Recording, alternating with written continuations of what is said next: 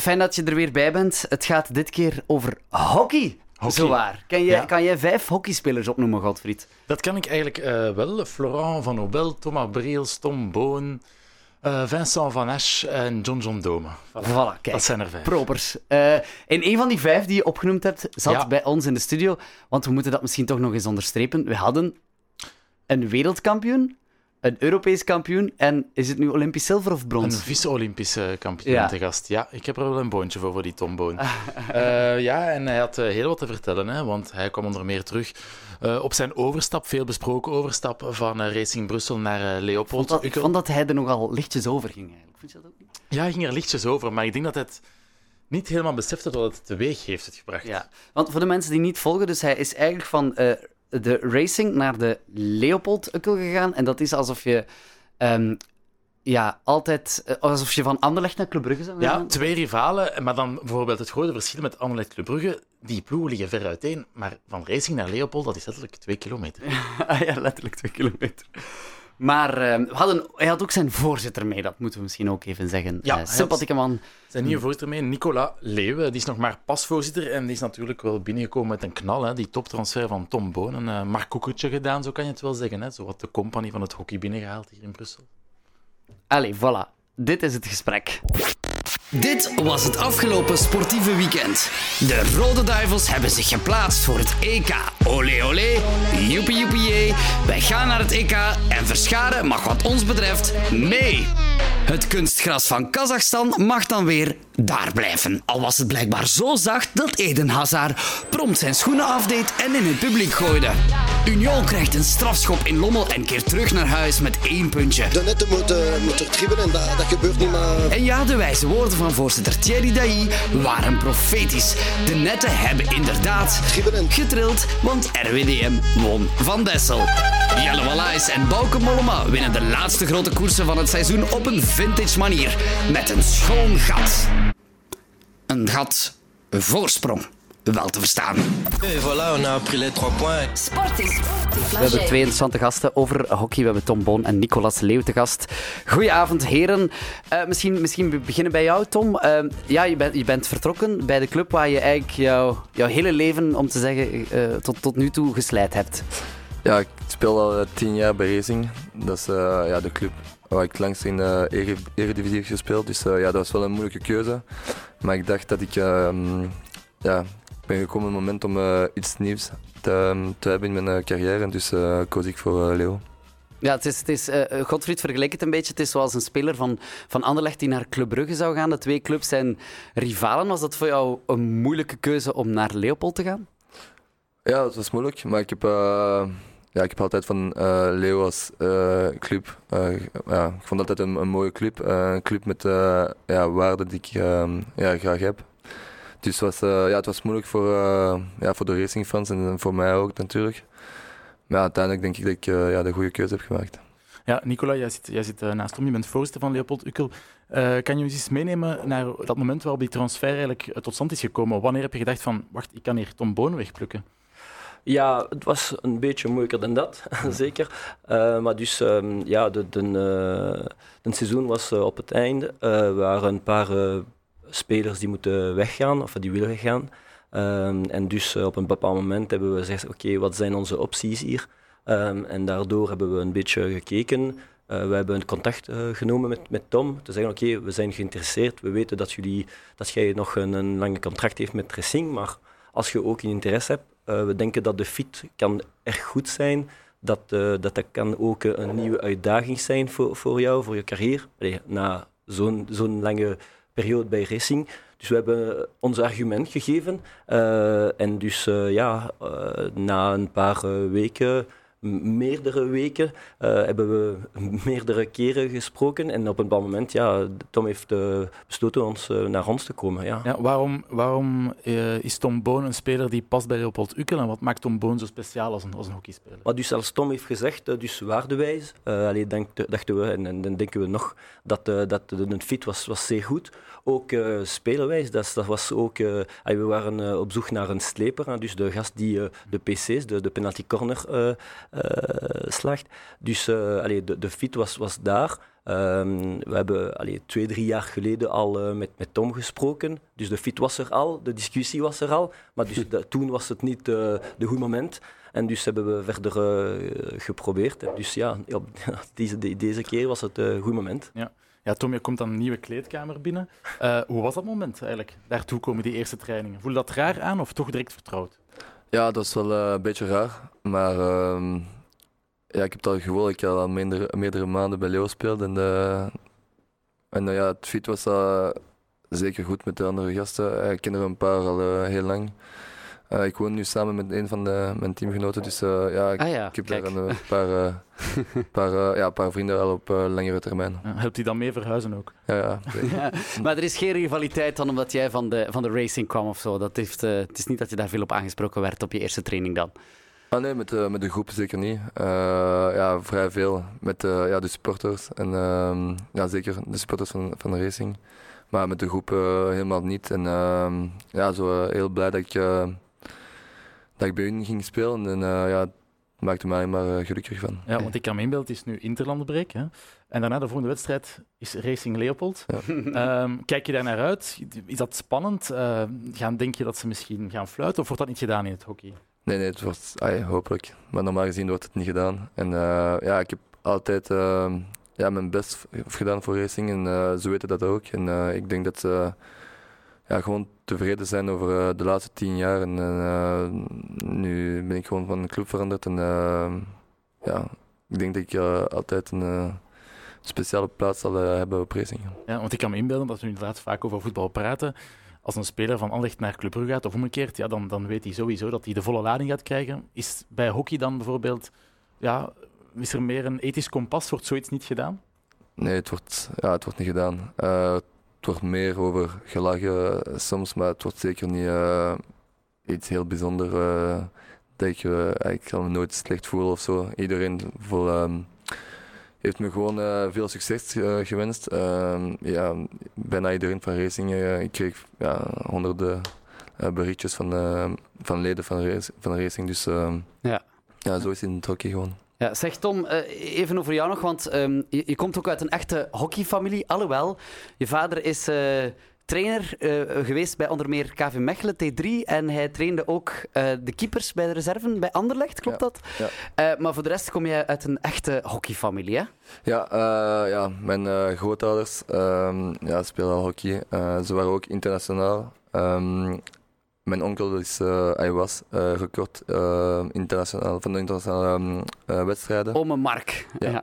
Hij, was, hij is nu ja, president van de, van de federatie. En ja, mijn moeder heeft 20 jaar voor België gespeeld. En nu, en nu mijn, mijn grote zus ook. Dus Ja. ja. het is een heel... ehm, ja, Hoe, komt dat dat jullie zo'n hockeyfamilie zijn? Dat is gewoon van de ene op de andere en eh, voor je het weet sta je ook op het veld met een stick in je handen. Ah, je zit gewoon eh, met een stick in je handen geboren. Dus, eh, Ah, ja, voilà, nog erger. Ja. Dus, eh, ja. Ik ging me- altijd naar mijn, mijn moeder kijken, dus ik heb eh, ja, uren. Want je vader heeft toch een voetballer van jou proberen maken, hè? Ja, hij probeerde. Maar nadien is hij, een beetje hockey gaan coachen, dus eh ja, was echt in de, in de hockey nadien. Ja, je, sp- je sprak daar al over je zus, die speelt eh, bij die Red Panthers. Ehm, het is niet beledigend om te zeggen dat zij juist iets minder resultaten halen dan die Red Lions. Eh, is het soms dat dat wel een beetje lachen met elkaar ook thuis, of niet? Nee, nee, we lachen niet over. Ja, ik, denk dat eh, ja, het, is gewoon iets, iets, iets anders. Eh, je kunt vergelijken, maar het is voor mij echt ja, bijna niet vergelijkbaar. Dat is gewoon, dat is gewoon iets compleet anders. Dus ja, ik, ik wens daar, is helemaal geen jaloezie of, of ja, wat dan ook. Dus ja, ik wens daar gewoon eh, het beste voor de misschien de belangrijkste eh, wedstrijd van zijn carrière binnen Nou ja. twee weken, denk ik. Hoe zit dat bij jou, Nicolas? Ben je ook geboren met een hockeystick in je handen? Min of meer, ja. Ik ben begonnen om, eh, om vier, vier jaar oud, dus eh, toch vrij jong. Eh, mijn kinderen zijn eh, wel met een sticht eh, geboren, dat is Ah, ja. zo. Maar ja, ik heb eh, heel lang gespeeld. Ook in dus- Brussel, ja, Ja, gespeeld. in- bij Leopold altijd. Ook bij, ah, je bent ook altijd eh, bij, bij Leopold gebleven, niet naar de, naar de rivaal of zo gegaan. Eh, misschien even over, over hockey, want het is, het, is, het is wel heel populair in Brussel. Hè? Er wordt waanzinnig veel hockey gespeeld. Hoe komt dat, denk je, Nicolas? Ik denk dat in, het, in het begin... Want jij bent ook als vierjarige begonnen. Hoe Ja, komt- ja, zeker. Maar dus, in het begin was allee, voornamelijk familie, eh, familie eh, sport. En dus eh, ja, als er waren heel wat mensen in Brussel die spelen, dus, allee, ze komen en de, de, de, de, de jongeren komen naar, naar, naar de, de verschillende clubs. Ehm, en dus uh, ja, dat was, dat was het begin. Dat was Brussel, Antwerpen, als we zeggen. Er pa een paar clubs de, de, daaromtrent. Ja, La Grantoise. Uh, La Grantoise nu, ja, dat is een, ook een oude, een oude club. Um, en dus ja, dat was, dat was het begin. Dus mensen die spelen omdat hun, hun ouders spelen. En dus nu, ja, het is uitgegroeid en zeker van, ja, met, met, met al de, de successen van de, van de Red Lions en, en zo ook de Panthers. Ja, het is opvallend toch wel. Drie, drie Brusselse clubs in die, in die eerste klasse. Dat is echt, echt Brussel echt de hockeystad bij uitstek. Ja, enfin, zelf Ukkel, als je, als je denkt erover, uh, er zijn vier clubs in, in Ukkel. Twee in de Eredivisie, twee in, uh, in de Eerste Divisie. Dus ja, dat is, dat is echt opvallend. Ja. ja, die populariteit van het hockey stijgt. Uh, je kan hockey, vind ik altijd vroeger toch vergelijken een beetje met zo tennis en golf. Die hadden zo'n imago, een beetje BCBG. Um, is het hockey daar eindelijk van afgeraakt nu met het succes van die Red Lions?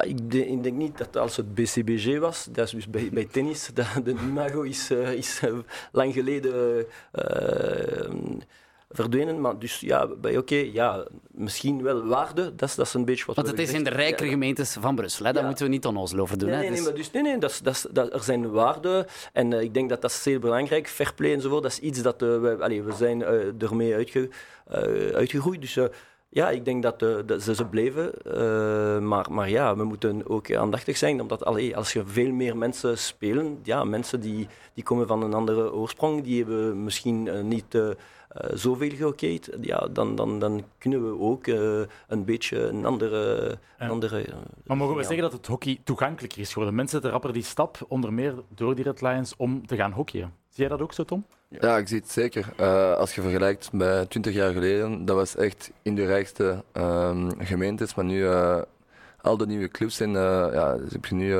in Molenbeek, in uh, Berchem Sint Agat, in uh, Anderlecht, in Everen. Dus het is gewoon overal in, in, in, Brussel. Dus ik denk nu dat dat echt ja, toegankelijk is geworden. En zeker mm. ja, rond Brussel ook. Er zijn meerdere en meer clubs die worden ja, die, um, die echt rond Wallonië, rond uh, in de kleinere gemeentes, kleinere steden. En uh, als je een nieuwe club is, dan is er van ja, dag 1 is er 400 leden. Dus je ziet gewoon dat er uh, ja, veel meer interesse in, in hockey zit. Nicolas, jullie hebben de overwinning gepakt op bezoek bij Braksta.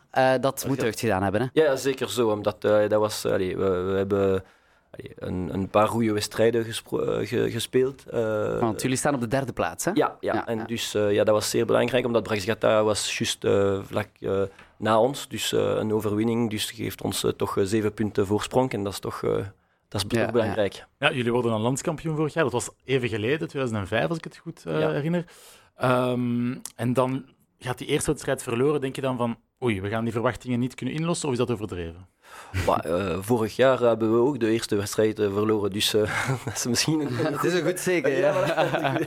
maar dus nee, ik denk dat ja, de eerste wedstrijd was niet zo goed, dat is zeker zo. Maar bon, als, met, met spelers als, als Tom en, en, en dus Max Plenvaux, die, die nieuwe gasten bij ons waren. Dus onze, onze speelschema moet een beetje veranderd worden. Dus iedereen moet zich aanpassen. En dus dat, ja, we hebben het gezien op de eerste wedstrijd. En dus ja, daarna een ja. Beetje aanpassingen.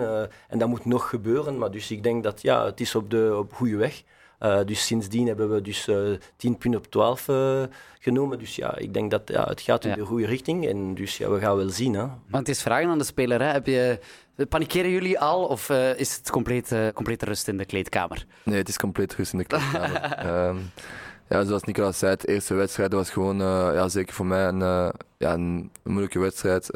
nieuwe kleuren, nieuwe publiek, nieuwe, nieuwe veld. En dus ja, het is niet verloopt uh, zoals, ik, uh, ja, zoals ik het wenste. En uh, ja, nadien... Dat zeg je na, helemaal juist. Hè? na, na, een paar aanpassingen zijn we, ja, zijn we beter en beter geworden. Dus ja, het seizoen is nog lang. Dus ja, we moeten echt pieken op het juiste moment. Zeker met deze formule. Dus ja, het is helemaal rust. Ik kan me inbeelden als je tekent bij een, bij een nieuwe club, omdat je ook zei van ik heb een uitdaging nodig dat er misschien ook wel wat tegenover staat. Heb je dan bepaalde verwachtingen geuit naar, naar, uh, naar Nicola en gezegd van ja, oké, okay, ik wil wel bij jullie spelen, maar ik wil ook wel daar en daar naartoe met die club? Ja, zeker. Um, ja, maar daar was ik helemaal niet strikt van. Uh, Leo heeft altijd uh, grote ambities. en wat zijn die ambities dan? Ja, gewoon om ja, elk jaar of ja, gewoon een team te hebben om, om kampioen te worden. En uh, ik heb nu vijf jaar getekend. Ik denk niet dat we vijf, vijf keer uh, zullen winnen, maar dat is wel met een ambitie. ja, om kampioen te worden. En dat is eh, gewoon het belangrijkste voor mij. Mhm. En ook misschien Europees dan te schitteren. Ja, dat kan. Zeker nu zijn we al in de finale. Dus ja, twee keer winnen en dan eh, sta je, sta je in de finale. Dus ja, er kan echt veel dingen gebeuren dit seizoen. Dus ja, ik kijk echt naar uit, naar die belangrijke momenten. Ja, is dat, Nicola, is dat ook de reden waarom jij aan die taak begonnen bent van voorzitter deze zomer? Van ja, ik wil voor een lange tijd vertrokken zijn met die club, veel titels behalen en Europees ook echt schieten? Ja, zeker zo. Dus we hebben dus al een titel uh, vorig jaar. Dat was, uh, dat was uh, ook een, een, een, een grote, zou ik zeggen, een, een, een, punt, een belangrijke punt voor ons. Mm -hmm. we hebben ook heel wat uh, titel gehad met, met on, uh, onze jeugdploeg. Dat was ook belangrijk. Dus ja, we willen, we willen bouwen. Dus de toekomst zit ook goed. Ja, ja voilà, we willen bouwen ja. voor de lange termijn. Maar dus ja, maar wel, ook korte termijn willen we wel nog landstitel ja. veroveren. En ja, en qua Europa, ja, zeker zo. Als Tom heeft gezegd, we zijn al in kwartfinaal. Dus het zal uh, een super moeilijke kwartfinale zijn, dat is zeker zo. Maar bon, voilà. Op, uh, welk, welke, ja. Over Europees misschien, welke, ja. to, welke landen zijn zo de, de toppers uh, op het gebied in de Europese competitie dan? Ja, Nederland, Duitsland, België. Daar komen de topclubs uit die dan Europees spelen. Ik, ik, kan me nog één vraagje, als ik mag. Ja, ik kan me inbeelden, als je, als je sportief een club wilt uitbouwen, dat je natuurlijk ook de rest moet uitbouwen. Um, kan Tom Boon daar ook een rol in spelen? Je had de Red Line binnen, niet alleen voor het sportieve, maar ook je trekt meer volk natuurlijk en je kan misschien je club verder uitbouwen en meer presence krijgen. Ja, ik, denk dat, uh, dat het is zeer belangrijk voor, voor onze jeugd, enfin, voor iedereen in feite, ook voor onze sponsor enzovoort.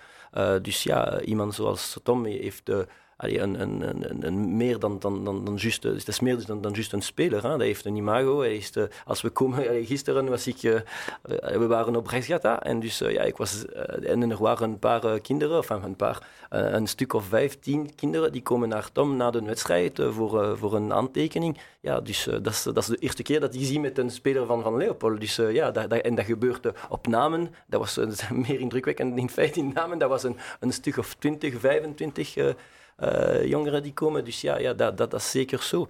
Uh, en dus dat moet ons helpen voor, om, om, om, om iets te bouwen, dat is zeker. Ja, dat is ook fantastisch voor jou, hè, Tom. ja, ja wat, wat, doet dat met jou als je zo al die jonge mensen uh, naar jou ziet komen, handtekeningen vragen van ze hebben die, al die wedstrijden gezien, die, dat WK, dat EK. Besef je dat eigenlijk? Ja, een beetje. Nee, niet echt. Uh, ja, ik probeer gewoon met ja, zoveel, um, um, ja, zoveel te doen als ik kan. En uh, ja, ik blijf gewoon uh, wel langer uh, na de wedstrijden. En uh, ik geef altijd een beetje tijd, tijd voor, ja, zeker voor de kinderen. Ik denk dat dat ja, gewoon belangrijk is. Ja, ben, je daar, ben je daar ook echt mee bezig? Want je bent een beetje een uithangbord aan het worden van de hockey. Om ervoor te zorgen dat nog veel meer mensen beginnen hockeyen. Is dat iets waar je bewust mee bezig bent? Maar niet bewust. ja, ik hoop dat hockey altijd zou groeien. maar niet echt bewust. Um, ja, ik vind gewoon dat je gewoon tijd moet geven aan de, aan de mensen die komen kijken, aan de kinderen die, uh, die soms gewoon eenmaal voor jou uh, een wedstrijd komen kijken. Dus ja. uh, dat, dat, is gewoon belangrijk voor mij om dat gewoon ja. terug te geven. En vind je het ook belangrijk om, om te blijven aanwezig zijn in het hele hockeywereldje. Denk bijvoorbeeld aan, aan bepaalde wielrenners die dan een fietsenwinkel beginnen of die dan bepaalde fietsenmerken verkopen. Is dat ook iets wat je jezelf ziet doen na die carrière als speler? Ja, ik ben er mee bezig. Ik heb wel uh, sinds uh, eh, 2015 een academie, een hockeyacademie, uh, Tom Boon Hockeycamps. Waar is dat? Is dat ook in Brussel? Dat is uh, in vier landen in Europa. En uh, ja, we trekken nog uh, deze week ah, ja, okay. naar Maleisië om ja, de eerste oh, wow. te doen. Dus ja, het wordt groter en groter. Um, met vijf werknemers. En dat vind ik gewoon, uh, ja, ik heb altijd. Ik probeer iets te maken wat ik. Uh, Wat voor soort kinderen komen dan naar de Tom Bon Academy? Dat zijn... Dus dat zijn kinderen van 4 tot uh, 16 jaar. Um, ja, en ja, sommigen zijn, hebben weinig gehockeyd en anderen zijn echt heel, heel sterk.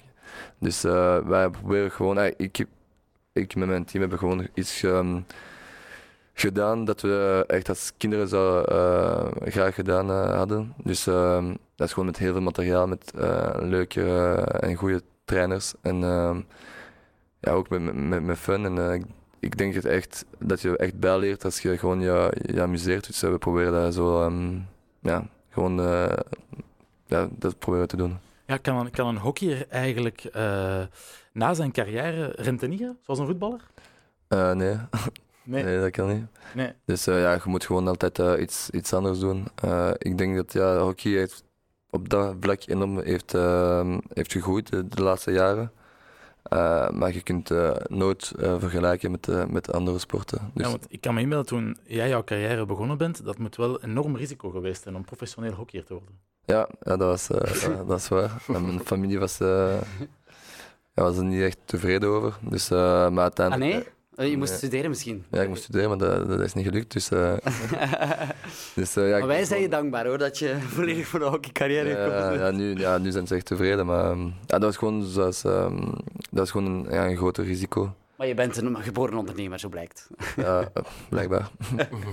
ja, want jij fietst ook met, met uh, elektrische fietsen van, van, uh, van Cowboy. Dat heb, je, heb je echt een commerciële mindset zo? Ja, ik denk gewoon dat... Uh, ja, ik moet daar niet echt over, uh, over antwoorden, denk ik. Maar ik denk gewoon dat als, uh, ja, als sporter wordt je veel naar gekeken. Dus uh, ja, sommige merk, merken willen ja, graag met mij werken. Dus, ja, ja, Dat hebben we eigenlijk nog niet zo gehad in de studio, denk ik. Godfried, een wereldkampioen en een Europees kampioen. En dan, dat hebben we nog, nog niet nooit. gehad in de studio. Dus dat is eigenlijk wel een grote eer. We hebben het natuurlijk over de hockeyploeg, de Red Lions. Um, ja, besef je, hoe komt het eigenlijk dat, dat België zo een topland is geworden op hockey?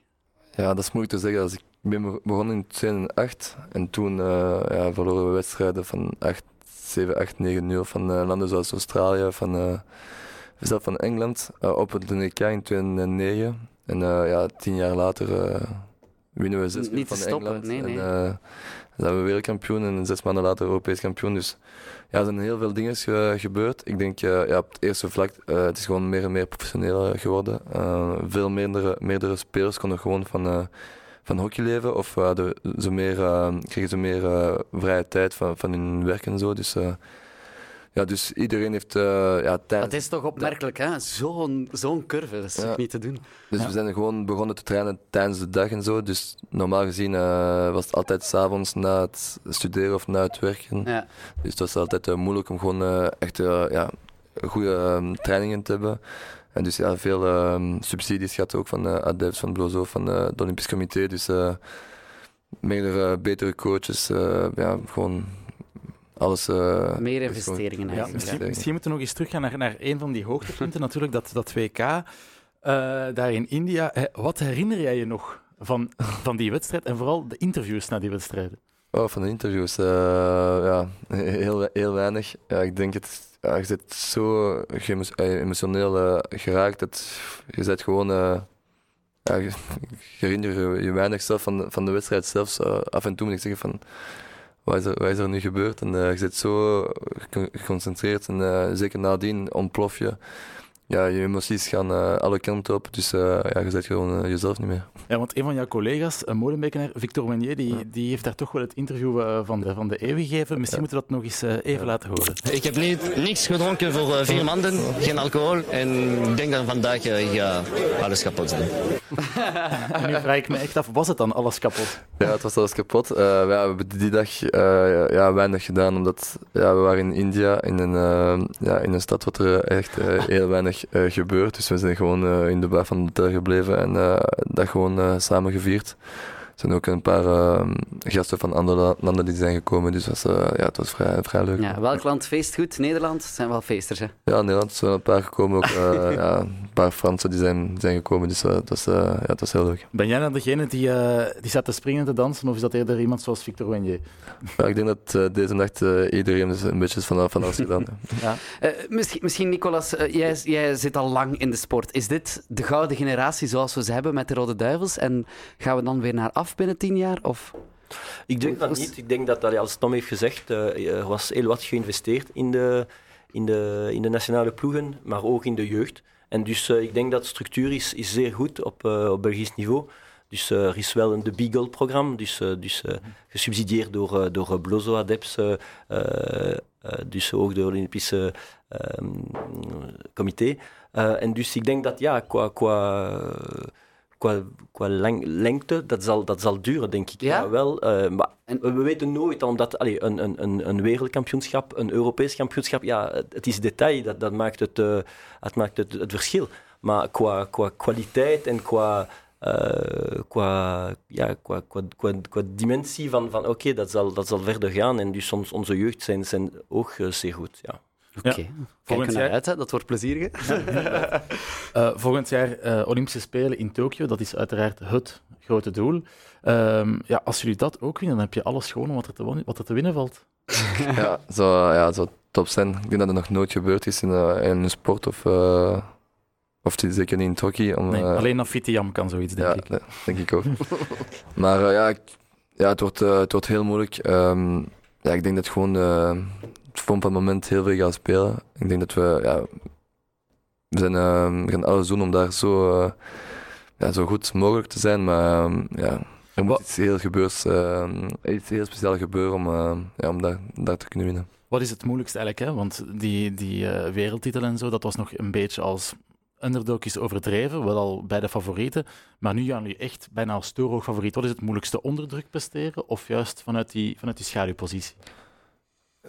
Ja, ik denk dat, dat je nu gewoon. eh, ja, ja, ik denk dat we wel mentaal klaar zijn om eh, onder druk te presteren als, eh, als, als topfavoriet. Eh, ja, we zijn een ploeg die gewoon daar heel goed mee kunnen omgaan. eh, zeker ja, de laatste jaren. Dus eh, ja, ik kijk er echt naar uit. Is dat, is dat de sterkte van die ploeg, de mentale kracht?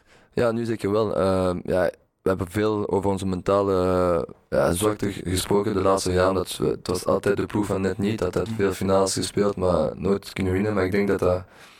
Ja, dat is, dat is misschien een aspect, maar dat is meer eh, ja, een andere ploeg, waar gewoon eh, ook hockeyend beter. En eh dan moet je ook beseffen, dat is, dat is gemakkelijk zijn, ja, zijn men- mentaal zwak en je kunt niet winnen, maar soms zijn, ja, zijn de anderen gewoon ook ietsje beter. Dat, dat viel mij vooral op, bijvoorbeeld in die wedstrijd tegen Duitsland op het EK. Jullie komen dan 2-0 achter.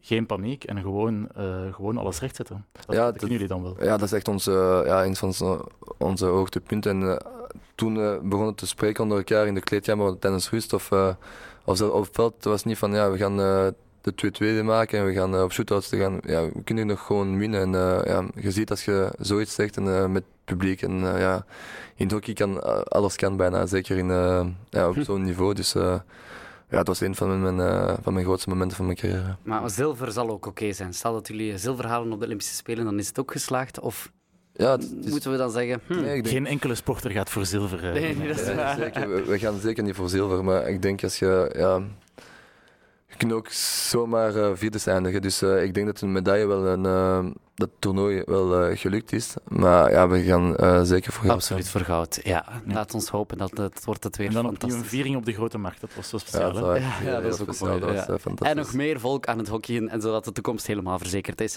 Nicolas Leeuw, voorzitter van eh, Leopold Ukkel en Tom Boon, speler bij onder meer Leopold Ukkel en ook van onze Red Lions. Dankjewel voor je komst naar de studio. Het was een heel fijn gesprek. Ja, gedaan. Ja, bedankt. Sporting Flagey. Sinds donderdagavond zijn we helemaal gekwalificeerd voor het EK. Hoera, maar dat mocht eigenlijk geen verrassing zijn. 9-0 eh, werd het tegen San Marino en 0-2 geloof ik tegen Kazachstan gisteren. Heb je de beide wedstrijden gezien, Michael? Beide wedstrijden gezien, ja. San Marino in het stadion en dan gisteren voor de televisie. De ene match was al iets eh, sprankelender om naar te kijken. Ja, Ja. Dan heb je misschien vooral over de wedstrijd tegen San Marino. ja dat- Op dat kunstgras gisteren in Kazachstan, dat was ook niet alles. nee, ze deden hun best, maar het kwam er niet helemaal uit. Ja. Ja. Michael Ballon, goeie eh, avond. Welkom in Sporting Flagey. Je schrijft voor ons magazine. Je hebt ook een boek over de historie rond de Rode Duivels. En je hebt een best wel opmerkelijk artikel geschreven in ons magazine dat je sinds vorige week woensdag overal vindt. Het gaat namelijk over Bob van Kerkhoven. En als mensen zeggen wie dat, dan is dat niet de meest onlogische reactie. Nee. Want Bob van Kerkhoven is de, was de oudste nog levende Rode Duivel? Dat klopt, ja. ja Bob van Kerkhoven, eh, vandaag kennen we die helaas niet meer. Dat is ook een beetje logisch. De man zou dit jaar 95 jaar geworden zijn, dus hij behoort tot een vorige generatie, of toch een van de vorige generaties eh, van de Rode Duivels. Maar ik kende hem toevallig door dat boek dat ik geschreven had eh, over eh, geschiedenis van de Rode Duivels. Toen ben ik bij hem op bezoek geweest in Molenbeek. Ehm, een aantal jaar geleden dus, en heb ik met hem gesproken. Ik heb hem dan zo wel, ik, heb, ik had hem achteraf nog wel eens een keertje opgebeld. en daar een, tijdje geleden zag ik staan dat hij bijna 95 ging worden, dus dit Ja. jaar. En dus we ging, jij ging hem interviewen voor het magazine. Ja. Maar wat bleek? Ja, ook naar aanleiding van deze interlands wou ik hem interviewen, maar eh, en ik ging gewoon naar het oude adres. Ja, het telefoon nam hij niet op. Eh, vond ik wel al een beetje verdacht. Toen ben ik ter plaatse gegaan en toen bleek dat de conciërge mij alleen maar kon vertellen dat hij overleden was en zijn vrouw eh, ook. Ehm, dat was dat, want ze wisten niet wie, uh, wie zijn zijn nabestaanden, wie kan er daar meer over vertellen, wat is de overlijdensdatum? Uh, daar was niks van te vinden. Hè. Even gegoogeld natuurlijk. Nergens een overlijdensbericht. Ook de Belgische voetbalhistorici hebben gecheckt. niemand had van het overlijden. Iedereen ging er eigenlijk nog vanuit dat hij, dat hij nog leefde. Ja, maar is het een voetballer die volledig tussen de plooien van, het, uh, van de geschiedenis aan het verdwijnen is? Of ja, overdrijf je dat misschien een beetje? Ja, ik heb hem in het artikel een beetje vergeleken met, ja, je zou het een Jan Hoezaaien of een Donker, als die, als die mensen nu later in hun carrière niet veel meer aan spelen toekomen, dan, dan is het zo'n type speler. Het was eigenlijk een, uh, een reserve, wat in die tijd, dus jaren 50 spreken we, uh, wel betekende dat je niet zomaar op het veld kwam. Uh, tot, tot 1968 is het zelfs in clubverband verboden geweest om tijdens de 90 minuten een speler te wisselen. Ja, dus, uh, dat las ik in het artikel. Ja, als je gekwetst had, dan... En dan mocht het plots in de eerste helft wel, zeker? In de, bij de nationale ploeg mocht het in de eerste helft wel nog. Hè? En hij was dus bij de nationale ploeg eigenlijk een, een reserveman. Hij, mocht, hij is 37 keer opgeroepen in totaal. Heeft daardoor mee ook als reserve het WK van 1954 uh, meegemaakt in Zwitserland. Was, een van de, was dus de laatste overlevende van dat toernooi toen hij nog leefde. Maar daar heeft hij natuurlijk ook op de bank gezeten. Maar hij heeft toch een aantal. Enfin, dat toernooi in 54 was wel. Dat was het laatste voor, voor onze huidige generatie terug WK's beginnen halen. Vanaf de jaren 70. Um, ehm, dus dat was voor hem wel een mooie herinnering. En in 56, 1956 was er ook een redelijk legendarische wedstrijd op de Heizel tegen Hongarije, wat toen nog een voetbalgrootmacht was. Hè. Die, uh, dat was een, een nationaal elftal dat lange tijd ongeslagen bleef, dat die de finale in 54 maar nipt hadden verloren van, uh, van Duitsland. Dat, was dus een, dat waren de machtige Magyaren, zoals men ze noemde. Dat was een ongenaakbaar elftal. En die hebben de Belgen dan toch wel uh, verslagen, zeker op de, op de Heizel. Ja. En daar was hij ook bij, onze, daar onze was hij bij. Ja. 5-4 gewonnen en hij heeft toen zelfs het eerste doelpunt gescoord. Dus ja, dat was, was een penalty zeker. Ja, ja, ja dus de anekdote die daaraan vasthangte was dat dus Vic Mees was een beetje was een van de patrons van het nationale elftal. Die stond natuurlijk ook op het veld. Die had de week ervoor met Antwerpen, want hij was een Antwerp-speler, Vic Mees, tegen Deiring gespeeld. Bob van Kerkhoven uh, heeft toen een penalty tegen Antwerpen omgezet. Dus zei Vic Mees tegen Bob van Kerkhoven, ja, als je tegen ons... Uh, tegen Antwerpen kan scoren, moet je het hier ook maar doen. En dan is hij met knikkende knieën naar die penaltystip gegaan. Want het was, uh, het was de match die tot op vandaag nog altijd het meest is bijgewoond door toeschouwers. Het grootste toeschouweraantal ah, ja, aller tijden op de Heizel. Tegen de Hongaren en hij heeft hem er uh, ingeknald. Ja, via de deklat uh, binnen. deklat binnen. Ja. En um, Michael, het was, was wel een op- en top Brusselaar, hè? Bob van Kerkhoven. Inderdaad, Ge ja. en gemazeld in Molenbeek. Ja, hè, want vandaag inderdaad doet hij geen belletje meer rinkelen. Hij woonde in Hoog Molenbeek, zo in de hoge gebouwen die, uh, die destijds door uh, Lecluze en, en, burgemeester Edmond Machtes daar zijn neergepoot. Hè. Mm -hmm. die hadden ook allemaal... Enfin, Lecluze, Lecluze was de man van RWDM hè, later. Uh, Machtes was natuurlijk heel lang burgemeester en die heeft die populariteit van Bob van Kerkhoven ook gebruikt om later, na zijn carrière in de jaren 60, hem op de lijst te zetten. En zo is hij ook heel lang uh, gemeenteraadslid uh, geworden. Moet even kijken hoe lang dat was. Ja, van 1965 tot 1982 was hij gemeenteraadslid en, en, af en toe ook schepen. En dus je kan zijn naam hier en daar nog wel in de Brusselse straten zien. bijvoorbeeld het zwembad van Molenbeek het Olympisch zwembad uh, op de gedenksteen zal je zijn naam zien als een, een van de mensen die daar de eerste steen is komen leggen. En in de cafés uh, zie je soms ook nog een oude tekening. En vroeger bestond dat van die charmante tekeningen van, van Deiring-spelers. en ja, het was bij Deiring. Ja, ja, het was wel, bij... wel straf, hè, toch, dat hij als, als zo bekend figuur of belangrijk figuur voor een club als, als Deiring volledig verdwenen is. Ja, ja. Ja, dus uh, daarom heb ik het artikel ook een beetje geschreven. Het zegt iets over de vergankelijkheid van de roem van, van alles wat we doen. Je hoeft, uh, zelfs als je Rode Duivel, als Rode Duivel een uh, EK hebt gespeeld, wil dat niet zeggen dat, er, dat ze allemaal... Um, dat, de hele, dat iedereen het op de hoogte van is als je later sterft. Dat is hem dus overkomen. Natuurlijk, ja, het was ook omdat hij geen kinderen had. Hè. Hij had geen, eigenlijk geen nabestaanden. Zijn vrouw is dan zes maanden na hem gestorven. Dus um, ja, vanaf het er dan natuurlijk geen kranten. Zou dat de reden zijn, denk je, dat er, omdat er geen kinderen zijn, dat hij wat in de vergetelheid is geraakt? Ja, dan, dan op, die, op dat moment heb je geen, heb je geen uh, overlijdensbericht in de krant. En zo kunnen ook de voetbalhistorici, die, die er wel zijn en die zich daar ook mee bezighouden, om uit te pluizen, ja, wie is nu... Uh, wie is nu op dit moment, enfin, wat zijn de statistieken, wie is de oudste Rode Duivel? Er zijn wel mensen die dat bijhouden, maar die moeten natuurlijk uh, ook hun bron hebben. Als die er niet zijn, dan uh, kunnen ze hun Ja. werk ook niet Maar dankzij jou kennen we dus nu Bob van Kerkhoven opnieuw. Waarvoor dank, Michael. Voilà, ja, laat ons hem gezegd. Sporting Flagey. En natuurlijk kunnen we niet eh, om de Brusselse voetbalclubs heen. We hebben het dan misschien over hockey gehad, maar er is natuurlijk ook gevoetbald in 1B.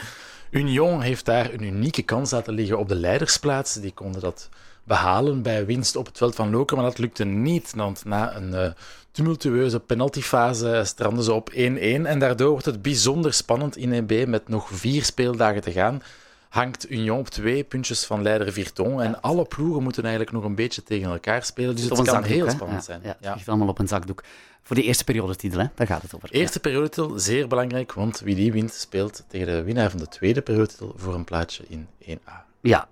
Ehm, ik vraag ook altijd aan eh, Maarten, en eh, wat jij en Maarten ook gemeen hebben, is eh, dat jullie allebei voetballen bij de zaalvoetbalploeg van Brus. Ja. En ik vraag altijd, en Maarten, hoe zit het daarmee? Ik kan niet vragen naar Maarten, dus dat maar aan Nee, vragen. ik en Maarten hebben veel gemeen inderdaad. We voetballen samen bij die ploeg, alleen kan ik voetballen en hij niet. En dat zag hij ook van op de bank deze keer. Ja, hij was delegé, hè? Hij Ja. was delegé, terreinafgevaarde. Een job die hij echt haat. En dan ziet, komt de coach in Maarten naar boven en die zag hoe wij met 4-3 gewonnen hebben van de Celleboys. Een zeer matige wedstrijd, eh, moet ik zeggen. Maar eh, we hebben toch de drie punten binnengehaald. Efficiëntie, ja. Zoals eh, Jari Verscharen zegt, et voilà, on a pris les trois points. Ja, Jari Verscharen zegt dat met iets hogere stemmen. Ja. En blij met de drie punten. Dankjewel, Godfried. Alsjeblieft.